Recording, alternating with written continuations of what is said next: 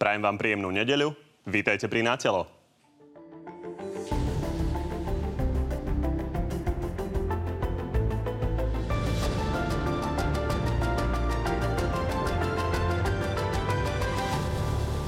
Hygienici sprísňujú opatrenia. Žiaci budú nosiť rúška dlhšie, svadby majú byť menšie. Úplne by mali byť zavreté diskotéky, kluby. Opozícia ale tvrdí, že sme na druhú vlnu koronavírusu nepripravení. Obyvatelia a podnikatelia sú v neustálej neistote. Matovičová vláda postupne škrtá nominantov Smeru. Najnovšie šéfa sociálnej poisťovne. Žasnem, až na aké dno klesla vláda Slovenskej republiky. No a opäť máme pre vás exkluzívny prieskum, tentoraz o tom, aká časť z nás je ochotná naďalej nosiť rúška a aká to už naopak odmieta. No a našimi dnešnými hostiami sú vicepremiérka Veronika Remišová. Dobrý deň. Dobrý deň, peknú nedeľu prajem. Aj predchodca na tejto funkcii Richard Braši. Takisto dobrý deň. Dobrý deň a príjemnú nedeľu všetkým. No a v tejto chvíli už môžete opäť hlasovať o tom, ktorý z dnešných hostí vás presvedčil viac. Hlasovanie nájdete na našej stránke tvnoviny.sk priamo na titulke, takže stačí iba kliknúť. No, začneme kauzou Bonov. Uh, to je SBS, ktorej sa za vlád Smeru naozaj darilo, ale aktuálne teda prišla o bezpečnostnú previerku zo strany Národného bezpečnostného úradu, čo je teda pre SBS zásadný problém. Pani Remišová, už máte spočítané, o čo všetko môže Bonul prísť, koľko to dáva v súhrne? A treba povedať, že nie len e, firma Bonul, ale um, už boli medializované informácie aj o tom, že uh, firma, s ktorou bola Bonul v minulosti prepojená a ktorá pravidelne súťažila s Bonulom v tendroch, takisto príde o bezpečnostnú, alebo prišla o bezpečnostnú previerku. Ale Tieto... výrazne menšia firma a koľko to teda dáva dokopy? Výrazne menšia firma, ale neznamená, že má menšie zákazky v štáte. Je to, sú to desiatky miliónov eur. Ja som požiadala kolegov, aby si zanalizovali všetky zmluvy, ktoré má štát uzavreté e, s touto firmou. Na budúcej vláde to budeme rozširovať aj o uznesenie na ďalšiu firmu. A ako prvý rezort, môj rezort sme zrušili s firmou Bonul, uh, s firmou Bonul zmluvu. A myslím si, že to je nie len to, že prišla o bezpečnostnú previerku, to o niečom svedčí, aj vzhľadom na to, že uh, firma Bonul uh, vystupuje aj v kauze dobytkár, kauza dobytkár, o ktorej sudca povedal, že to bol za vlád pána Pellegriniho, pána Fica megastroj korupcie. Čiže o niečom to svedčí, ale takisto treba preveriť aj verejné obstarávania, kde bol mimoriadne uh, diskriminačný prvok, uh, kde museli mať firmy špecifický certifikát. My sme podávali podnet, ja som podávala podnet na Úrad pre verejné obstarávanie, či už to bola firma Bonu, alebo druhá spriaznená firma, kde uh, sme aj z Úradu pre verejné obstarávanie dostali vyrozumenie, že porušili zákon. Čiže konečne to treba riešiť a treba to riešiť principiálne a zásadovo. Pán Raši, ako sa na to pozeráte? Bonul tvrdí, že je to politicky motivované. Treba to riešiť principiálne a zásadovo. Treba všetko preveriť. Pokiaľ firma naozaj nesplňa kritéria na bezpečnostnú previerku, tak ju jednoducho nebude mať. Ale my, určite tá miera, poli, tá miera, keď dovolíte, tá, miera, tá miera politizácie tam určite je. A možno by som, lebo naozaj sa hovorí o tom veľa, tak len veľmi krátko poviem, e, čo sa týka firmy Bonul a kauzy dobytkár, tam asi nie je to problém firmy, ale jedného z ľudí, ktorí tam vyskytujú, e, sa tam vyskytujú a nie samotnej firmy, ale Možno, aby aj diváci vedeli, pani vicepremiérka povedala, pani Remešová povedala, že ona zrušila zmluvu z Bonula ako prvú. E, bola to, myslím, že zmluva s NASESom, keď, ste, keď si dobre spomínam. To možno, možno by bolo fajn, keby diváci vedeli, že aká suma sa teda firme Bonulu vyplácala mesačne a tá zmluva, že koľko sa vlastne ušetrilo? Ja som to povedala jasne na tlačovej besede, že je to malá zmluva, ale treba byť Takže... principiálny. A v rámci štátu Bonul má obrovské zmluvy. A nie je pravda, že uh, kauza dobytkár že Bonul nefigurovala v kauze dobytkár, pretože v uznesení súdu je to napísané jasne. Vy ste celý čas ste pri kauzách Bonulu, na ktoré sme upozorňovali, ste močali. Pán Fico sa pravidelne, e, váš bývalý šéf, sa pravidelne zúčastňoval na večierkoch firmy Bonul. Jednoducho firma Bonul to bolo chránené zviera v bezpečnostnom systéme štátu za vlád Smeru. Čiže ne, treba s tým reagovať pána Rašiho, ale pán Raši, keby ste reagovali na to, čo som ano. povedal, čiže, tá čiže, firma čiže, Bonul naozaj roky tú bezpečnostnú previerku mala, roky sa jej darilo, bola úspešná napríklad aj pri priemyselnom uh, parku Jaguar Land Rover, uh, kde bola subdodávateľom. Takže či to nepovažujete teda za problém z hľadiska toho, že v tých vládach ste sedeli aj vy? Za problém by som to považoval, keby sa zistilo, že firma mala nejaké nenáležité výhody, napríklad bezpečnostnú previerku, ktorú mať nemala. Keď prešla normálnymi tendrami, tak to komentovať nejako nebudem, kým sa nezistí niečo ďalšie. A preto som sa to spýtal lebo pani Remišová vystúpila principiálne, ako zrušila firmu Bonul, čiže mesačne platil na SES firme Bonul 65 eur za nejaký pult, pult centrálnej ochrany. Tak áno, áno principiálne budete musieť, čiže 65 zmluva. eur mesačne je to zmluva, ktorá je zverejnená v NASESe. Ale vraciam sa k tomu, keď firma Bonul keď sa potvrdí, že mala nejaké výhody, ktoré mať nemala, tak jednoducho nech sa zruší všade. Ale nech sa to potvrdí a nech z toho nie sú potom v budúcnosti nejaké súdne spory. Ja firmu Bonul ani nikoho obhajovať nebudem a nebudem sa ani vyjadrovať k tomu, čo, čo... Ani raz som firmu Bonul nikdy neobhajoval. Ani to robiť nebudem. Pani Remišová, záverečná reakcia, poďme ďalej. Keď sme my hovorili o podozreniach a ja ešte ako opozičná poslankyňa spojených s podnikaním firmy Bonul a hovorím tie zákazky v štáte firmy Bonul a spriaznených firiem za posledných, povedzme, že 10 rokov boli viac ako 110 miliónov eur, čo je obrovský balík peňazí, tak vy ste sa nám smiali do tváre, starý aj nový smer a nič ste s tým nerobili napriek tomu, že sme vás Čiže... upozorňovali. Až následne uh, jednak Úrad pre verejné obstarávanie konštatoval pri mojom podnete porušenie zákona Teraz prišli obe firmy o bezpečnostnú previerku a konáme rázne, zásadovo, Áno, principiálne. po 12 reakcia. rokoch. Konajte, nikdy sme sa nesmiali. Na vaše podozrenia sa mnohokrát nedalo reagovať. Vy nereagujete nie na podozrenia, na potvrdenie vecí o rodinkárstve, o dohadzovaní k šeftom vlastným firmám, ako je firma pána Miškoviča a viete o tom a nekonáte vôbec. Podozrenia treba preveriť, keď sa dokáže, že boli pravdivé, nech sa vyhodia dôsledky. Koniec. O pár minút sa dostaneme aj k pánovi Miškovičovi, ale e, mimochodom teda Bonul bol úspešný aj v sociálnej poisťovni, odkiaľ teda e, súčasná vláda e, aktuálne odvolala Lubomíra Vážneho. To sú tie piškôrky pani Remišovej. Tam sme videli, že postupne sa odškrtávajú tí nominanti Smeru. No ale v každom prípade Pán Vážny tvrdí, že to bolo v rozpore so zákonom to odvolanie a tu sú vlastne reakcie súčasných ministrov aj samotného pána Vážneho.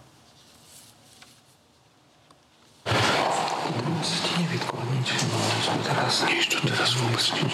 Oboznámil som ho aj s dôvodmi. To stotožnenie bolo vo vláde 100%. Návrh je odvodený diletantský, amatérský. Pani Nemišová, otázka je, či to nebude repríza toho, čo sme zažili za radičovej vlády, lebo za radičovej vlády bol odvolaný pán Muňko, takisto nominant Smeru, ale vo finále ústavný súd skonštatoval, že to bolo nezákonne. Takže máte to teraz lepšie napísané, nebude to repríza? Pán Vážny, treba si mm, uvedomiť, že kto pán Vážny je. Pán Vážny, nominant Smeru, ktorého zás obhajoval aj starý, aj nový Smer, má na svedomí jeden z najväčších šeftov za mm, históriu Slovenska a to je mýtny tender. Čo sa týka jeho odvolania, minister Krajniak zohľadnil výhrady ústavného súdu, dal pánovi vážnemu priestor, aby sa vyjadril k výhradám, ktoré boli, že si neplní povinnosti generálneho riaditeľa ustanovené zákonom. Tiemu aj presne minister Krajniak v liste, ktorý mu bol zaslaný, vymenoval. Napríklad tam bola aj e, firma Bonul, kde neoznámil a nesplnil si povinnosti, ktoré mu vyplývajú zo zákona. Pán Vážny sa k tomu Ten vyjadril. Ten napokon ale vláda vypustila z toho odôvodnenia, kvôli tomu, že pán Vážny sa vyjadril, že Perolam dal hlasovať o tom, čo tvrdil pán uh, Krajniak, že nedal hlasovať? To sa, následne, to sa následne uvidí, ale v každom prípade mal možnosť sa vyjadriť uh, k tvrdeniam pána Krajniaka. To urobil, na základe toho ho vláda odvolala. Nebude to repríza? Uh, ja pevne verím, že repríza to nebude, ale tak či tak tie škody, ktoré by takýto nominant Smeru napáchal v sociálnej poisťovni, uh, myslím, že to odvolanie stojí za to. Pán Naši, môžete reagovať, ale ešte doplním otázku, lebo pán Krajniak okrem iného to zdôvodňovala aj tým, že sociálna poisťovňa posielala e, do parlamentu rozpočet, ktorý bol nekrytý, že tam neboli reálne výdavky. A treba povedať, že aj Rada pre rozpočtovú zodpovednosť hovorila pri tom poslednom rozpočte, že to bolo 120 miliónov eur nekrytých výdavkov. Tak to je celkom veľká chyba, nie? A to na to pán minister Krajniak prišiel teraz? Však ho mal odvolať hneď. Ale veľmi dobre ste sa spýtali, či nebude to také, taká istá chyba, kde bude musieť niekto spätne doplácať peniaze. To bez pochyby môžete povedať, ale tu vidíme 120 miliónov eur, naozaj uh, Rada pre rozpočtovú zodpovednosť, štátny orgán, verejná inštitúcia, takže nebol to dôvod na odvolanie? A podľa mňa dôvody sú zákonom dané dôvody a či to bolo 120 miliónov eur, to sa musí vedieť pán minister bývalý, a teda bývalý generálny riaditeľ vážny. Ale chcem povedať, že to môže byť taká istá chyba, ako v minulosti, pretože aj vy ste hovorili, že je zodpovedný za mýtny tender. Však on bol odvolaný z postu generálneho riaditeľa sociálnej poisťovne a možno je už na čase, pani Remišová, aby sa zaviedla naozaj hmotná zodpovednosť politikov. Toľko ste o nej hovorili a nič sa v tom neurobilo, pretože politici niekedy robia rozhodnutia, ktoré majú ekonomický dopad na fungovanie tohto štátu. A ja verím, že keď sa raz stane že pán Vážny vyhrá súdny spor a bude mu štát musieť doplácať, že sa na to poskladá práve pán minister Krajniak aj s premiérom Matovičom, ktorý ho stadiaľ potrebovali dostať.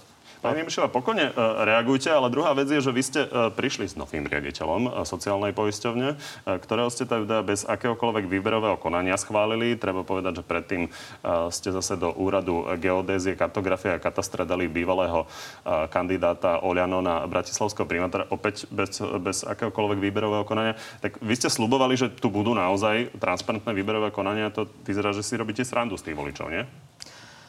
Pán redaktor, vy ma konfrontujete s, s postupmi mojich koaličných partnerov. Ja vám môžem povedať za seba. Áno, my v strane za ľudí sme sľubovali transparentné verejné výberové konania v NASESE, ktorá je jedna z kľúčových agentúr štátu, ktorá rieši bezpečnosť, e, bezpečnosť štátu, sme robili výberové transparentné konanie. Prihlásilo sa nám 30 uchádzačov a z tých 30 sme vybrali toho najlepšieho uchádzača.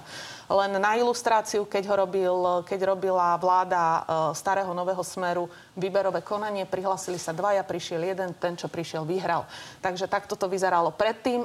Takto to vyzerá teraz. Bola otvorené výberové konanie aj odbornej verejnosti, boli tam zástupcovia aj mimovládneho sektora. Všetci sa shodli, že tento kandidát je najlepší. Takto to robím ja a takto chcem, aby sa to robilo. A kolegovia? Kolegovia, uh, pozrite, my máme vo vláde, máme zo 16 dva hlasy. Keď nám ľudia dajú v budúcich voľbách väčšiu dôveru a budeme mať väčší mandát, tak tie výberové konania sa budú robiť tak, ako ich teraz robíme my. No. Pani, keď teda môžem, e, to sa pani Remešová, vy ste donedávna boli Oľano, čiže nevyhovárajte sa na kolegov. Ste normálna vláda, podporujete ich vo všetkom. Olano ukázalo, ako sa to robiť naozaj nemá. Či to bol generálny riaditeľ Všeobecnej zdravotnej poisťovne alebo prednostovia úradov. A nepovedali ste ani slovko. A to ešte uvidíme v budúcnosti, čo sa aj o tom na sese dozvieme. A len tak pre vás, poviem, spýtajte sa vašich, spýtajte sa, spýtajte sa vašich ľudí, či naozaj tá komisia tak jednoznačne vybrala tohto kandidáta. Presne Dobre? tak, jednoznačne no, no. máme zapisnice a vyjadrili sa ano. všetci členovia výberovej no. komisie. Čiže to, čo ste kritizovali teraz, tolerujete u svojich e, koaličných partnerov a nepoviete ani slovko. Pán Naši, vám príde adekvátne to kritizovať vzhľadom na to, že sme naozaj nebol známi výberovými konaniami? Ale však pani ministerka bola donedávna Olano a tiež teraz predvádzajú, ako sa to robiť nedá. Takže príde vám ale, ale môžem vám povedať, ale... Môžem reagovať. Kto, ktorými výberovými... Veľmi... Nechajme dohovoriť, pána Rašio. Nech sa páči. E, výberové konania na pozície robené boli. Niekedy sa prihlásil jeden uchádzač, niekedy sa ich prihlásilo 20. To neznamená, že vy ste vybrali uchádzača transparentnejšie, lebo ste dopredu vedeli, koho vyberiete. Ešte Do... raz, na tom trvám. Vybrali sme ho transparentne, tohto uchádzača nikto nepoznal, nikto nevedel, kto sa prihlási.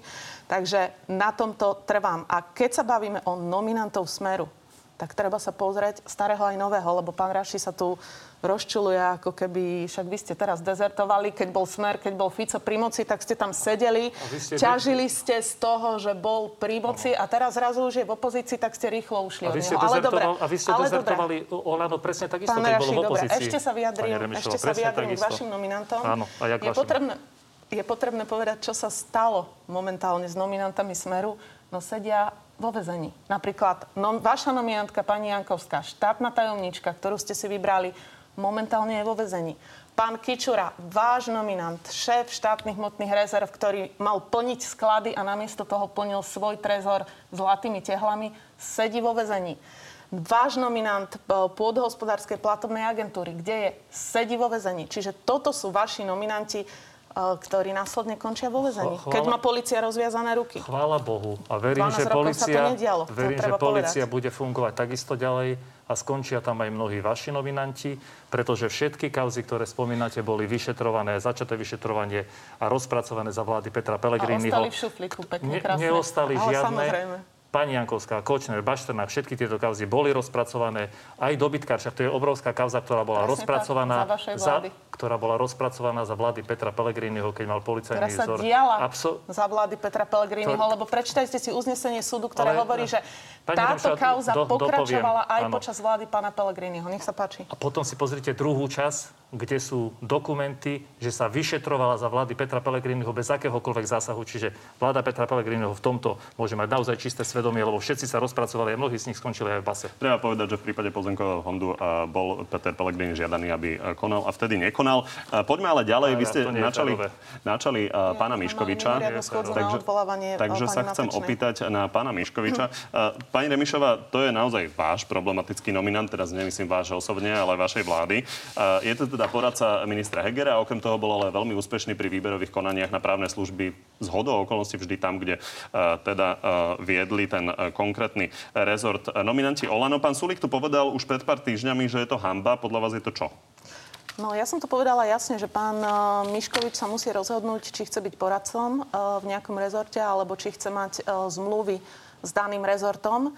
A pokiaľ si pamätám, u vás pán premiér povedal, že túto situáciu bude riešiť, takže očakávame, On že sa táto niekoľkých týždňoch povedal, riešiť. že sa tento týždeň na to pozrie. Tak. A čakáme, na, čakáme teda na riešenie tohto problému aj my ako koaličný A práv- príde vám to adekvátne po niekoľkých týždňoch? Mimochodom, neviem, či je ešte čo riešiť, keďže e, pán Miškovič medzi časom e, teda má pozastavený výkon advokácie, takže asi už veľmi nebude radiť. No, my sme to povedali jasne, že nie je adekvátne, aby e, v jednom rezorte bol aj poradcom a zároveň mal aj zmluvy. No ja len teda veľmi krátku reakciu by som rád ukázal divákov relácie na telo. Čo znamená riešenie tohto problému? Čiže riešenie tohto problému sú všetko platné zmluvy na ministerstvách, ktoré, kde sú nominanti Olano a na organizáciách, kde sú nominanti Olano. Nerieši nič. Okrem toho, nehovoriac o tom, že pán Miškovič, pokiaľ sú správne informácie z médií, je ešte aj obžalovaný. A to, to stále nie je ukončené. Čiže keď hovoríme o tej čistote a transparentnosti, tak ne, ne, nebuďme raz súčasť vlády a raz nie. Ja som nevidel žiadne vaše vystúpenie, aby sa toto okamžite ukončilo. Zle ste pozerali televíziu, lebo to, to, ja som sa vyjadrila úplne jasne a tu aj vidieť, že keď hovoríte, že obžalovaný, z toho vidieť, že policia má naozaj voľné ruky. Ale to je tá policia, ktorá ešte bola za Petra Pellegriniho, pretože vedenie policie bolo donedávna ešte staré. Čiže raz je tá policia dobrá a raz dobrá nie je. Poďme na Pán Reši, prekrúcate, ale... Neprekrúcam, avizovaný exkluzívny prieskum od e, všetkých tých kauz, aby sme sa v tom nestratili. Takže keď sa naposledy na podobnú otázku o rúškach e, pýtal, e, pýtala agentúra Focus pre denník N, že či sú ľudia ochotní naďalej nosiť rúška, alebo naopak nie. A keď sa pýtala teda na prelome marca a apríla, tak to bolo, že 87% je ochotných nosiť rúška, 11% hovorilo, že nie. Ako myslíte, že to dopadlo teraz, pán Raši? Tak ja dúfam, že tí ľudí, ktorí si myslia, že rúška treba nosiť, e, bude stále viac uvedomelých. Teda pokiaľ bol prieskum robený už za tejto situácie, ktorá bola relatívne kritická. Áno, je čerstvý. Ja si myslím, že tu nastala aj určitá únava u ľudí, ktorí, a ja to vnímam, že sú unavení z tých opatrení, ktoré sme prijímali, takže bola by som rada, keby to bolo na takej úrovni, ako to bolo, ako to bolo predtým. Tak sa poďme na to pozrieť. Rozhodne to nie je na takej úrovni. Aktuálne je to 62% ochotných e, nosiť rúška ďalej. Až 35% e, ľudí hovorí, že nie sú ochotní. Takže keď sa pozrieme na to porovnanie s tým aprílom, tak je to vlastne pokles o 25%. E, Čo na to hovoríte, pán Raši? Vy ste lekár. No. Poviem to, čo je typické pre, nielen pre na Slovensku, ale pre mnoho ďalších štátov. Vždy je dôležité, aby osobnosti politické e, z kultúry, zo športu boli príkladom. Bohužiaľ, mrzí ma, že e, tie čísla sú také, ale viete, keď máte e, premiéra Slovenskej republiky medzi 150 cudzími ľuďmi bez rúška, tak ťažko potom budete vysvetľovať deťom strednej generácii alebo staršej generácii, že rúška majú nosiť. U nás zlyháva ten základný pozitívny príklad a v tomto prípade bohužiaľ to bol pán premiér Matovič, ktorý síce to prešiel to s úsmevom a sa ospravedlnil, ale urobil jednu obrovskú chybu. Chýba nám naozaj sústredené vysvetľovanie zo strany ľudí, ktorí sú v exekutíve, ktorí riadia štát, aby si ľudia uvedomili, prečo je to dôležité a takýto negatívny prípad spôsobuje možno aj také poklesy v prieskume. Igorovi Matovičovi bolo naozaj viacnásobne vyčítané. Poďme sa ešte pozrieť na ďalšie dáta a potom dám slovo vám, pani Remišová. Zaujímavé je porovnanie muži-ženy. Tam vidíme, že ženy sú oveľa ochotnejšie nosiť rúška ako muži. A ešte sa pozrime na čísla za vaše strany. V prípade za ľudí je to, je to výrazne nadpriemerné, tam je 70-percentná ochota. A v prípade hlasu tam až 42% ľudí nechce nosiť rúška. Pánaši, tak čo by ste odkázali vašim voličom? Vznikli sme oficiálne, sme boli zaregistrovaní v piatok. Budeme pracovať s tým, aby ľudia, ktorí sú ohrození, ktorí sa vyskytujú v interiéroch, ľudia, ktorí sú najviac postihnutelní, aby chápali, že rúško môže zachrániť život. Je to naozaj o tom, aby sa ľuďom neustále vysvetľovalo a zároveň je to o tom, aby e, elity politické nerobili zásadné chyby, ktoré potom e, dehonestujú a rušia celú tú informačnú snahu, ktorá sa snaží vysvetľovať, že rúško môže zachrániť život. Pani Remišová, čo na to hovoríte? Je to chyba napríklad aj Igora Matoviča, ktorý naozaj na tej svadbe to rúško nemal? Uh, Igor Matovič sa ospravedlnil a ja som presvedčená, že keby na tej svadbe bol teraz, tak by sedel celú svadbu v rúšku. Že by tam bolo len 30 ľudí. Uh, a bolo, bolo by tam 30 ľudí. Ale čo chcem povedať, uh, nosenie rúšok, ja rozumiem, ľuďom môže byť nepríjemné, môže byť obmedzujúce. A zároveň, ale si myslím, že bolo veľmi rozumné opatrenie uh, z vlády, že rúška ostali povinné aj uh, cez leto, že nemuseli sme meniť opatrenia, ako to robili mnohé iné krajiny. A aj by som sa chcela poďakovať ľuďom, ktorí rúška nosia, pretože to je e, obrovská ochrana aj pre tých ostatných, s ktorými prichádzajú do kontaktu a povedzme si to tak, že však dobre, sú ľudia, ktorí sú mladí, zdraví, menej rizikoví, ale potom máme medzi sebou starších spoluobčanov, pre ktorých to môže byť naozaj fatálne, ak sa stretnú s niekým, kto je nakazený covidom. Takže ešte raz by som sa chcela poďakovať ľuďom, ktorí poctivo nosia rúška, to je prvá vec. A druhá vec, Áno, niekedy, keď máme uh, sad, nohu v sadre a máme tú sadru 3 týždne, tak sa ich chceme zbaviť, hoci vieme, že je to potrebné. Tak by som ich prosila o strpenie, pokiaľ nebude vakcína, tak uh, pravdepodobne s tými rúškami budeme musieť žiť ešte nejaký čas. A tu by som uh, vlastne tak požiadala aj e, poslancov opozície, pretože vieme, že sa šíria na internete rôzne hoaxy v súvislosti s rúškami, ktoré hovoria o tom, aké rúška sú škodlivé, aké sú neúčinné, tak aby to bolo také spoločné úsilie, keď ste hovorili o politických elitách, tak aby to bolo spoločné úsilie politikov z jednej aj druhej strany vysvetľovať ľuďom, aké veľmi dôležité pre zdravie a pre ochranu našich zraniteľných spoluobčanov nosiť rúška. Ja len krátka reakcia za stranu hlas, sociálna demokracia. Naozaj my rúška nosíme, nosiť ich budeme, kým to bude potrebné. Naozaj my musíme ísť príkladom a verím, že to budú robiť všetci a, a nebudú sa vyskytovať také ojedinelé prípady, ako bolo ľudovej strany, že jednoducho ignorujú nariadenia hygienikov. Poďme sa zastaviť pri korone teda ešte pri nejakých základných predikciách, čo nás čaká. Igor Matovič tu minulý týždeň povedal, že aká je podľa neho kritická hranica nákazených. Pozrime sa na to. 300 a, a to sa obávam, že už môže byť číslo, kde nám regionálne úrady verejného zdravotníctva nebudú schopné dohľadávať kontakty. naši, vy kritizujete tú vládu súčasnú, že je nepripravená. Na druhej strane ona robí opatrenia, premiér sa k tomu nejako postavil. Čiže čo mali urobiť iné ako to, čo robia? Poviem jednu zásadnú chybu, ktorá skomplikovala situáciu, ktorá nastala teraz počas druhej vlny. A žiaden odborník na Slovensku nepochválil vládu za leto a za prípravu na druhú vlnu, pretože každý tvrdil, že druhá vlna príde. Tou zásadnou chybou je, že leto, kde boli dva mesiace výborné čísla, sme premárnili tým, že sme nevzdelávali ľudí, ktorí by vedeli vyhľadávať kontakty. Všimnite si, že podľa informácií z Úradu verejného zdravotníctva, najmä v Bratislave, ktorá je riziková oblasť, je málo ľudí, ktorí dokážu vyhľadávať kontakty a preto sa od identifikovania infikovaného po vyhľadaní kontaktu stráca zbytočne veľa času. Keby sa tieto kontakty keby títo ľudia boli zaškolení a kapacity posilnené, aby dostali peniaze skôr, úrady verejného zdravotníctva nie neskôr, nemohli sme teraz prijať, príjmať reštrikčné opatrenia, keď zatvárame, nebudú môcť byť kultúrne podujatia, športové podujatia, bude obmedzený život v reštauráciách, baroch, hoteloch, pretože by sme dokázali tak rýchlo vyhľadávať e, pacientov, že, a tak rýchlo ich izolovať, že by sme nemuseli pristúpať k plošným opatreniam. Tu vláda jednoznačne zlyhala. Mali sme mať pripravené veľké vyhľadávacie týmy, ktoré by, boli, ktorí by vedeli identifikovať infikovaných online. A preto teraz zase spätne musíme reagovať a robiť tieto všetky obmedzenia. To je z môjho pohľadu veľké zlyhanie a keď si vezmete akéhokoľvek analytika alebo článok v médiách, každý hovorí, že tento čas sa premrhal. Pani Nebišová, môžete reagovať. Ja len doplním otázku, lebo pravda je, že aj Trnavský uh, župan, čo je bratranec premiéra Matoviča, Jozef Vyskupič uh, v denníku N kritizoval to, že vláda sa spolieha na dobrovoľníkov a že naozaj nepripravila dostatočné kapacity na testovanie. Takže keď vás kritizujú aj vlastní, tak ne, nebude na tom niečo? Ja zareagujem eh, na pána Rašiho, ktorý hovoril, že keby sme mali vyhľadávanie, nemuseli by sme robiť reštriktívne opatrenia. Ale toto je práve to zavádzanie, o ktorom hovorím, že tu by sme mali spojiť sily a pri tak vážnych veciach, ako je druhá vlna koronakrízy, by sme mali jednoducho ťahať za jeden povraz. Je zavádzajúce občanom hovoriť, že keby niečo fungovalo lepšie, nemuseli by sme robiť nejaké opatrenia, pretože Tie opatrenia sa robia v každej krajine. V niektorých krajinách sú už zavedené veľmi prísne opatrenia, v niektorých krajinách sú tieto opatrenia v procese. A teraz hovoriť občanom, že tie opatrenia nebudú potrebné, je vyslovene narušenie dôvery medzi občanom a štátom. Zajme, že teraz, a teraz ste sa chytili nejakého výroku pána Rašiho, ale mňa by zaujímalo naozaj vážne tá reakcia na to, že ako sme na tom s vyhľadávaním a že naozaj aj pán Vyskupič kritizuje to, že sa spoliehate na dobrovoľníkov. Ja zareagujem na celkovú situáciu s pandémiou. Toto je aktualizovaný graf, ktorý hovorí o, o tom najdôležitejšom ukazovatele, ktorý pri tejto pandémii je. To znamená o počte obetí.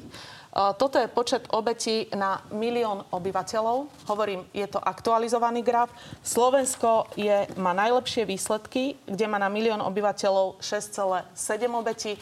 Aj krajiny, ktoré majú zdravotníctvo na mimoriadne dobrej úrovni, ako je napríklad Švajčiarsko, Dánsko, Fínsko, tie výsledky na milión obyvateľov sú oveľa horšie. Čiže keď teraz niekto hovorí, že sme spali, tak pravdepodobne spali všetky vlády na svete, pretože majú oveľa, a hovorím, tento graf to ukazuje úplne jasne, majú násobne horšie výsledky ako Slovensko. Takže aby sme tomu dobre rozumeli, podľa vás to vyhľadávanie a e, práca zo strany hygienikov funguje najlepšie, ako je možné a neurobili sa to chyby. vôbec netvrdím. Kto robí, robí aj chyby a tých chyby malo byť čo najmenej. Čiže ak sú nejaké chyby v systéme, tak by sa mali okamžite eliminovať. Ja hovorím ale, že sme na druhú vlnu sme pripravení lepšie, ako sme boli. Otvárajú sa veľkokapacitné miesta v každom krajskom meste na Slovensku. A samozrejme, že všetko sa dá robiť lepšie. A aj my vo vládnej koalícii budeme na každej koaličnej rade e, aktualizovať a opatrenia, ktoré v súvislosti s koronou a budeme hodnotiť stav, ako sme pripravení, ako na to reagujeme musím zareagovať veľmi krátko. Nie opozícia. Odborníci hovoria, že sme leto premárnili. Toto bol naozaj amatérsky prístup. A opäť sa vraciam. My sme boli v lete, na začiatku leta v stave 0 a 1 pacienta.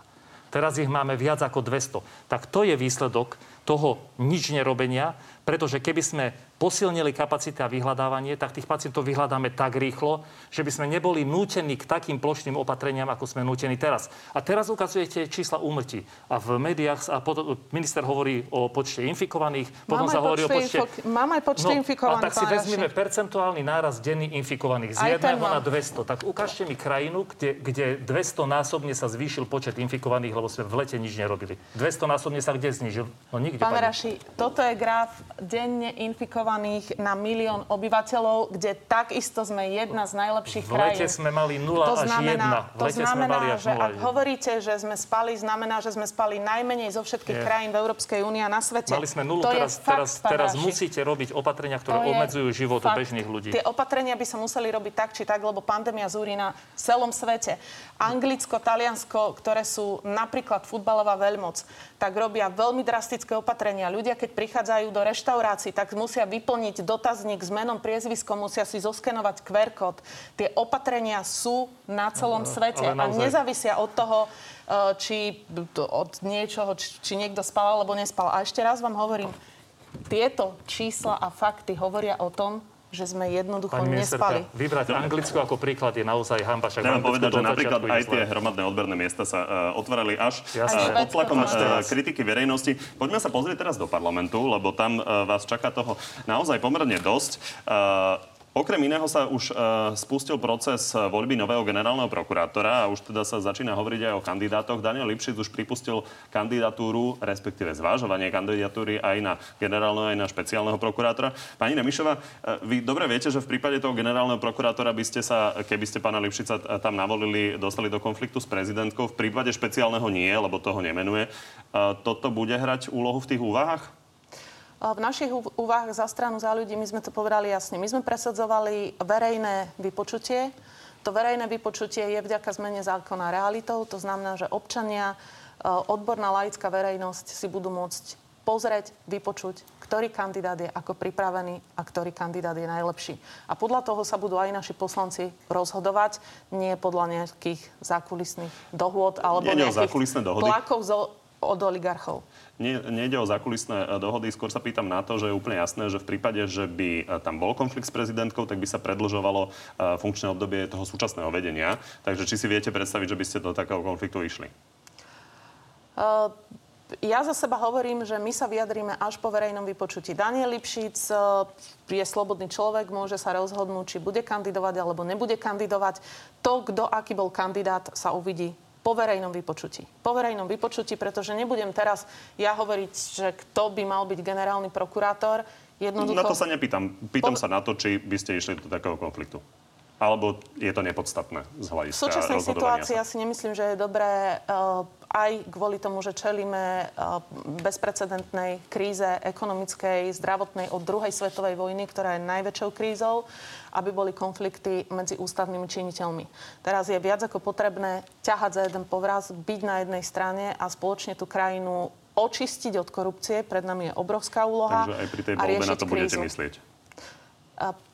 Po verejnom vypočutí si sadneme, povieme si, kto bol naozaj najlepší a následne sa rozhodneme. Ale to je stanovisko za stranu za ľudí. Rozumiem. A pán Raši, vy asi nebudete voliť pána Lipšica?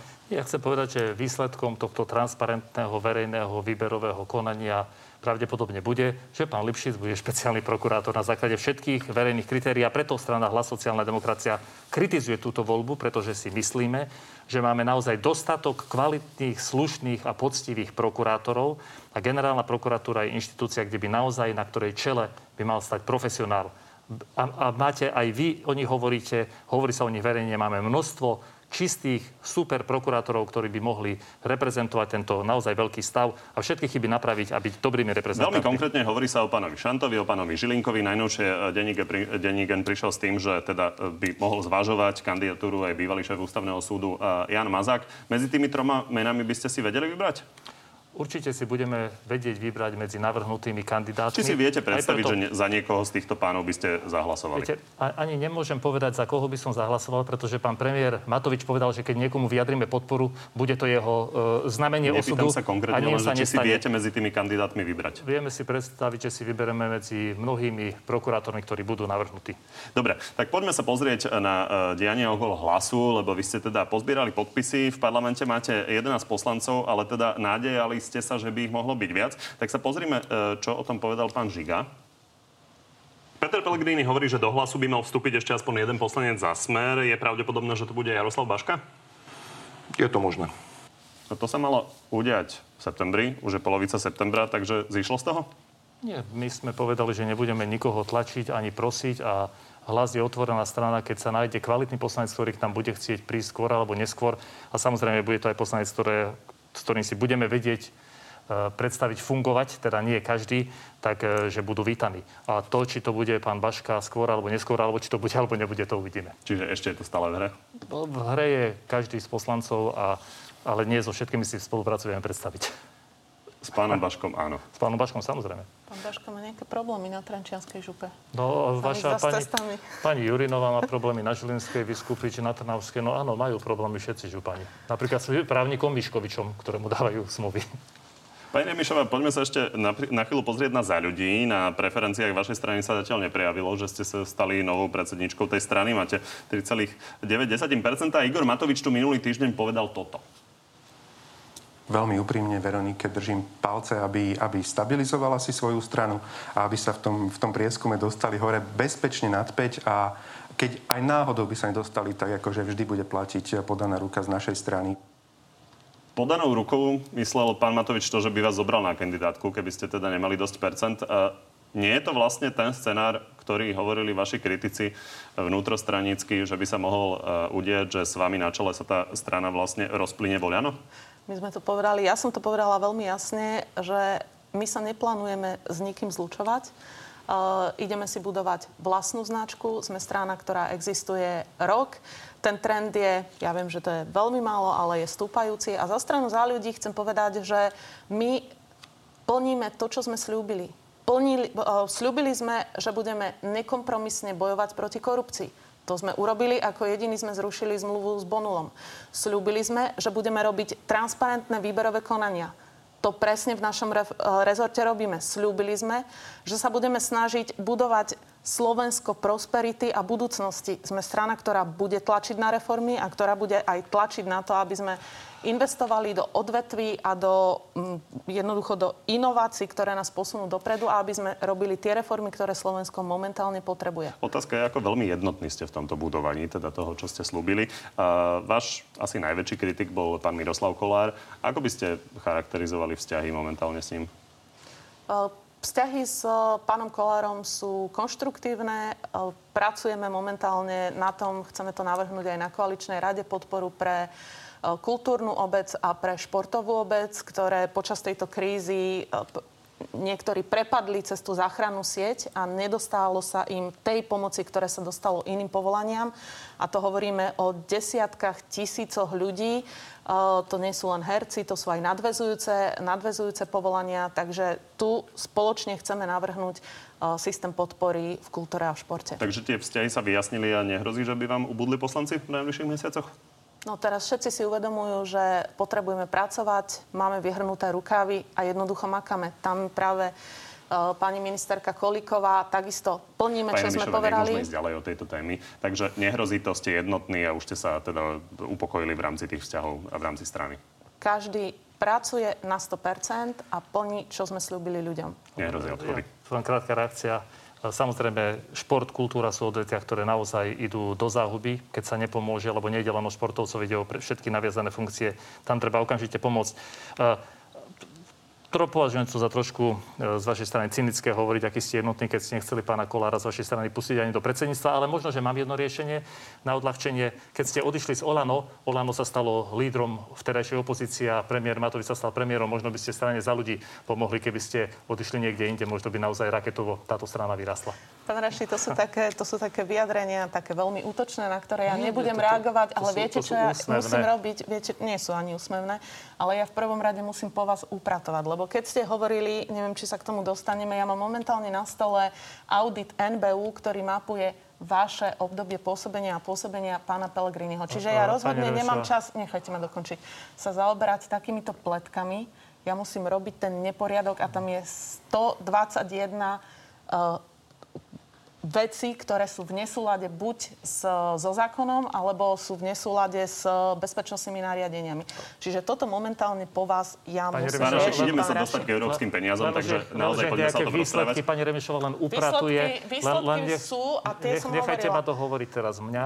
Pretože... Už, už doupratujte, lebo vy len hovoríte a nič. Tak už, už začnite robiť, lebo máte pod sebou rezort, ktorý potrebuje sedieť na zadnej časti tela a jednoducho. Začneme tú tému európskych peňazí a môžete sa samozrejme k tomu de, de ešte vyjadriť. A takže poďme sa v prvom rade pozrieť na ten tajomný plán reforiem, ktorý teda uh, počas leta ste mali pripravovať. Vláda teda má minúť miliardy z Európskej únie. No a tento štvrtok sme sa o tom bavili v Natelo Plus a guvernér NBS uh, k tomu povedal toto. Vy ste to čítali?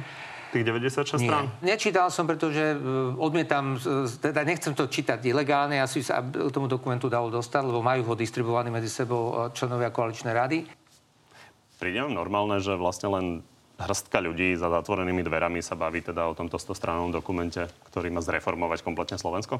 Odpoviem vám aj na to, ale musím zareagovať na zavadzajúce informácie pána Rašiho. Čiže odkedy sme prišli do vlády, e, podarilo sa nám robíme poriadky v štátnom IT. Založili sme štátnu firmu, ktorá bude riešiť prioritne fle- a flexibilne a lacnejšie e, zákazky v štátnom IT.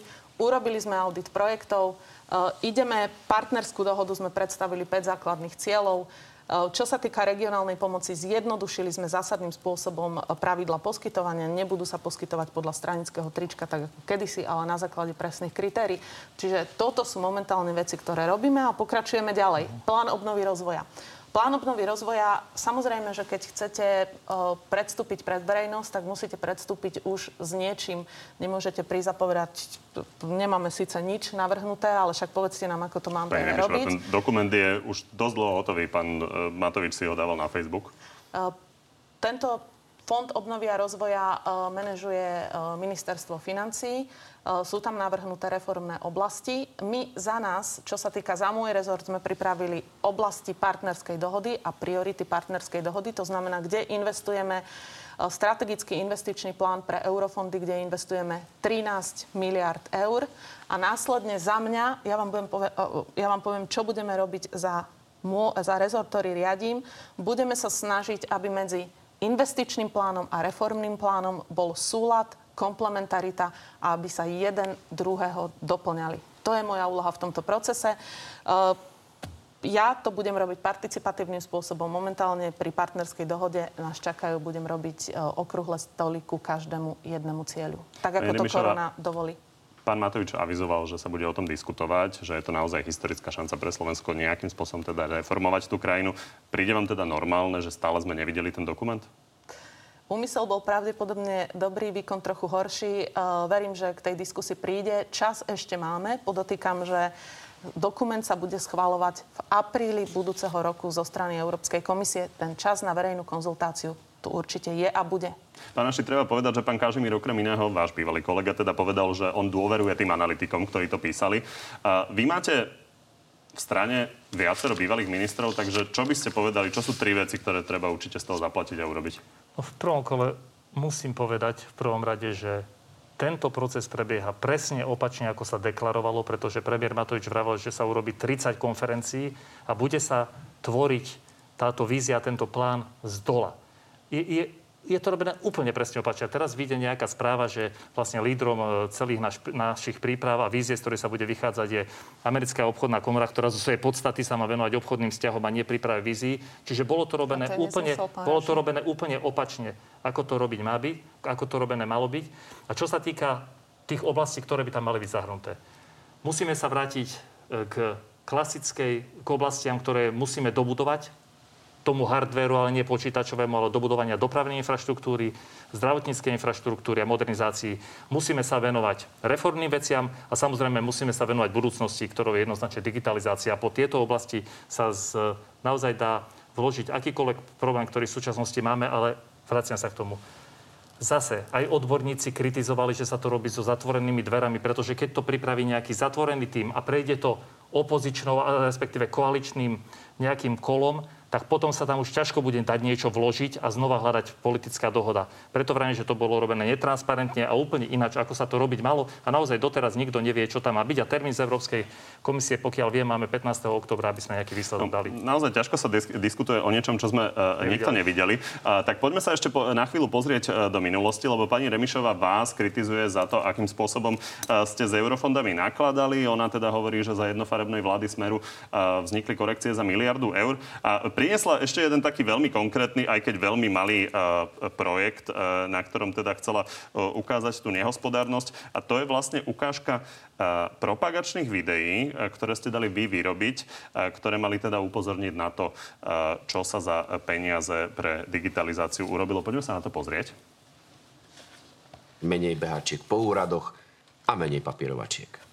To je jedným z hlavných cieľov úradu podpredsedu vlády pre investície a informatizáciu.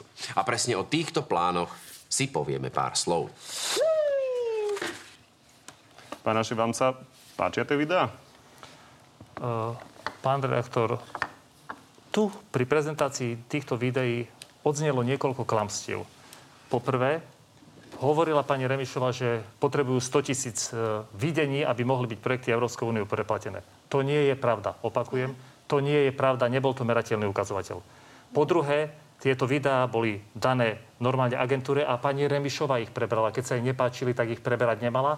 A po tretie, na prezentácii na tlačovej komisii, na tlačovej konferencii pani Remišovej boli tieto videá prestrihané a umelo do nich zasiahnuté. Čiže pokiaľ ste neboli spokojná, lebo európske peniaze majú povinnú publicitu a tieto videá boli jej súčasťou, pokiaľ ste neboli spokojná, ste ich nemali vôbec prebrať ale merateľné ukazovatele dosiahnuté boli a preto tieto financie boli aj preplatené. Pán Naši, už len záverečná reakcia k tomu môžete reagovať potom, ale vám sa to zdal efektívny spôsob, lebo to stalo 10 tisíc eur. Ale bol to spôsob, ktorý Európska komisia publicitu vyžaduje ako povinnosť v rámci projektov. Ale tak, takúto. Nie, nie, e, ale tie peniaze boli preplatené, to znamená, že Európska komisia to odsúhlasila a nebolo treba žiadnych 100 tisíc videní. Pani Remišová, prestrihávali ste to? Áno. No, Prvá vec.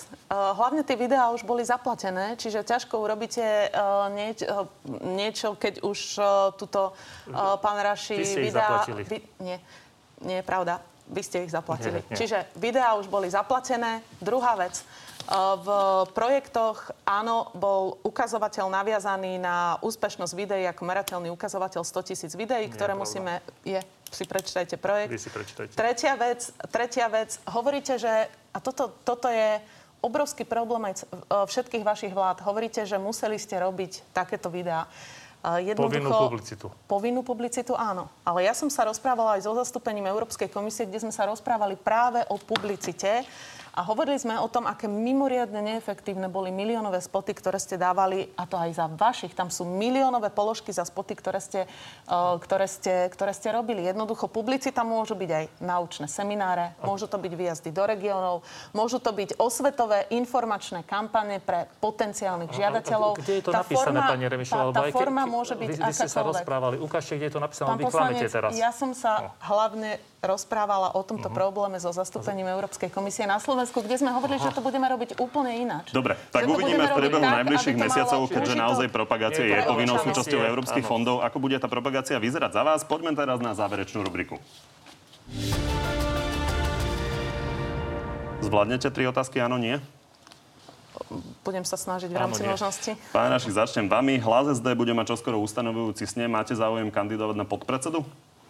Pre nás je podstatné, aby bol predseda Peter Pellegrini a keď bude požiadavka, tak, e, tak budem rád. Andrej Danko cez víkend obhájil predsednícku stoličku v SNS. Ak by národniari sa opäť dostali do parlamentu, viete si s nimi predstaviť opäť sadnúť do koalície? E, strana Hlas sociálna demokracia vylučuje z akýchkoľvek rokovaní iba jednu stranu, to je ľudová strana naše Slovensko. Čo bude v budúcnosti, ukážu voľby. No, tak uvidíme, či sa nám podarí záverečná. Áno, nie. E, vlády, v ktorých ste boli členom, opakovane tvrdili, že SBSK Bonul e, získavala štátne kontrakty v súlade so zákonom. Vylučujete, že by Bodorovcom pomohli k miliónovým zákazkám kontakty na ľudí zo Smeru? Čakáme na vyšetrovanie. Keď sa potvrdí, potom to môžeme tvrdiť. Tak uvidíme, ako to bude u pani Remišovej. Na vás mám v súvislosti s Bonulom inú otázku, lebo Voľano prišli s nápadom, že by štát mal vlastnú štátnu sbs a že by si teda objekty strážil sám. Je to podľa vás dobrý nápad? Nie. Do ministra pôdohospodárstva sa pre jeho zmeny najmov k pozemkom oprel najnovšie aj šéf parlamentného výboru zo Sme rodina. Pozrime sa na to. Je to paskvil. No a Janovi Mičovskému odchádzajú z rezortu kľúčoví ľudia. Podľa vášho názoru vydrží v kresle ministra? Pevne verím, že áno. Jan, Jan Mičovský je jeden z najčestnejších ľudí, akých vôbec ja v tejto oblasti poznám. A dokázal to aj svojim životným príbehom. V parlamente je momentálne kompromisný návrh Anny Záborskej o interrupciách. Ak prejde, bolo by podľa vás dobré, aby sa už v tejto oblasti ďalšie zmeny do konca volebného obdobia nediali? Táto téma by sa rozhodne nemala zneužívať na politický marketing. Takže ak to prejde? Ak to prejde, tak uh, myslím, že takýto typ tém momentálne pri tých problémov, ktoré máme, by sme nemali otvárať. Tak vám ďakujem, že ste prišli do Záhorskej Bystrice. Ďakujem, krásne Ďakujem pekne. Pekný zvyšok nedele ešte.